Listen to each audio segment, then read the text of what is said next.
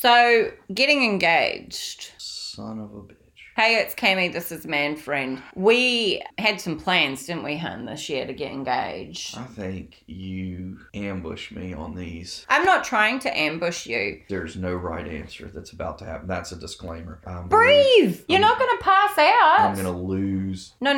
We are at that stage in our relationship where we are still figuring out some things. We are looking to get back into some couples therapy just to help with some stuff. But I think that it is important to deal with that shit before you get engaged. I don't think racing into an engagement is a very good move. What do you think? I agree with that. I'm someone who takes my time. Anyone who knows me knows that Man Friend is indecisive. Can make decisions when it comes to business and everything else, but also likes to take his time, which is good, but yeah, can also be to his detriment. I think that yes, as someone who's been divorced before and has been to therapy before individually, that it's good to meet before. And therapists I have known have said, yeah, you don't have to already even be engaged. It's good to sometimes go to couples therapy, which has this connotation, but sometimes they can help go ahead, almost some of that premarital counseling before an engagement even happens. Mm-hmm. Help you walk through some things, anything from finances to intimacy to politics to anything else. Walk through, and it's not a bad thing. It's not a weak thing. Divorce is so prevalent in the society that it's important. One thing that I do agree is why, yes, I can take my time, or other men I'm sure can take their time, and there's women out there that are wondering, when am I going to get a ring? It's been so many years. When am I going to get a ring? So I think there's that side where, yeah, a man can take too long and probably could just keep going like the relationship is for longer than you could ever imagine. But I also, on the opposite side of that, think that women who put an ultimatum or a certain date on it, like it must happen by 12/31 or it must happen by this time, I think that's wrong, because then when you actually get asked, are you being asked because of the ultimatum, or are you being asked because it's truly meant to be? Any person, man or woman, because sometimes women are asking the question nowadays, but anyone who sets an ultimatum on when the question should be asked, I think is completely wrong. I can understand wanting to set boundaries, but that should just cue y'all to have open discussion and maybe expectations, but not ultimatums. Ultimatums will not go well. That's somewhat how my last one had gone, and now it didn't end for those reasons, but it's not a good thing. Ultimatums, bad. Open communication, good. Do you want to marry me? Yeah. Do you think that it is something that you see happening in the near future, like the next 6 months? I mean, I could definitely see an engagement there. I do agree that almost pre-engagement, pre-marital type counseling is good for both of us, because for one, me and you have been through a lot in our lives, and while we love with the best of them, we can also argue with the best of them as well, and we probably don't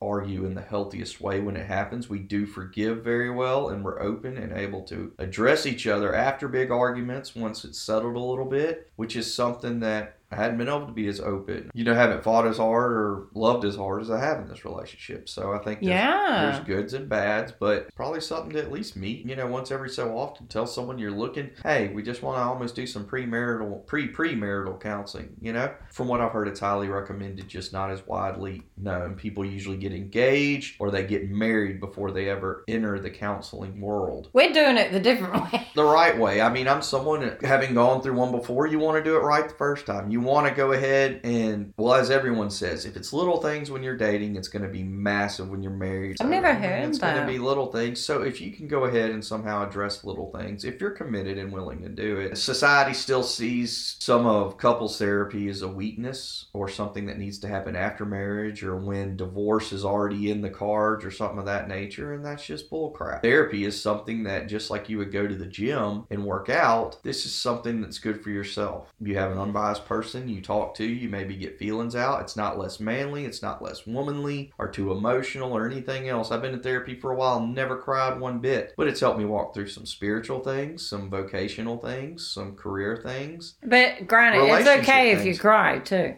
It's okay. Yeah.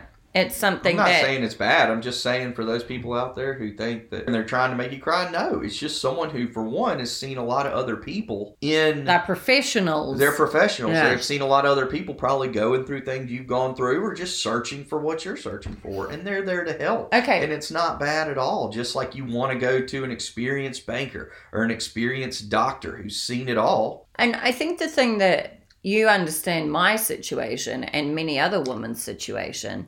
I was with a guy for 8 years. He consistently said he was going to propose to me. Never did.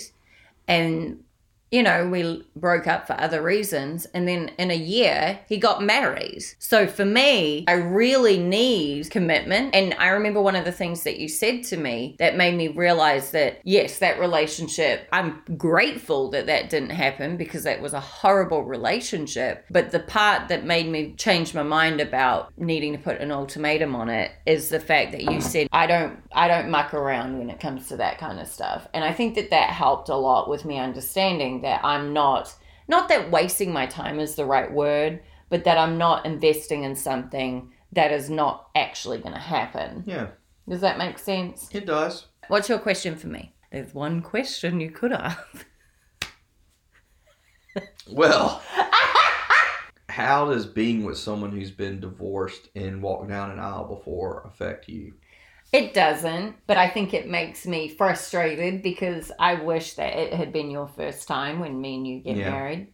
That's the only part that I hate, that I don't get, like, you don't have that experience. But I think more than anything, I'm glad that you've done it. I'm glad that you know how important it is. It's not just something that you willy-nilly think about. I like that you think about it a lot and you don't just do it. It's about me and you. But I mean, I'm sad that it wouldn't be your first time, but I'm excited. All right, we had a exorcism to put Satan back where she needed to be.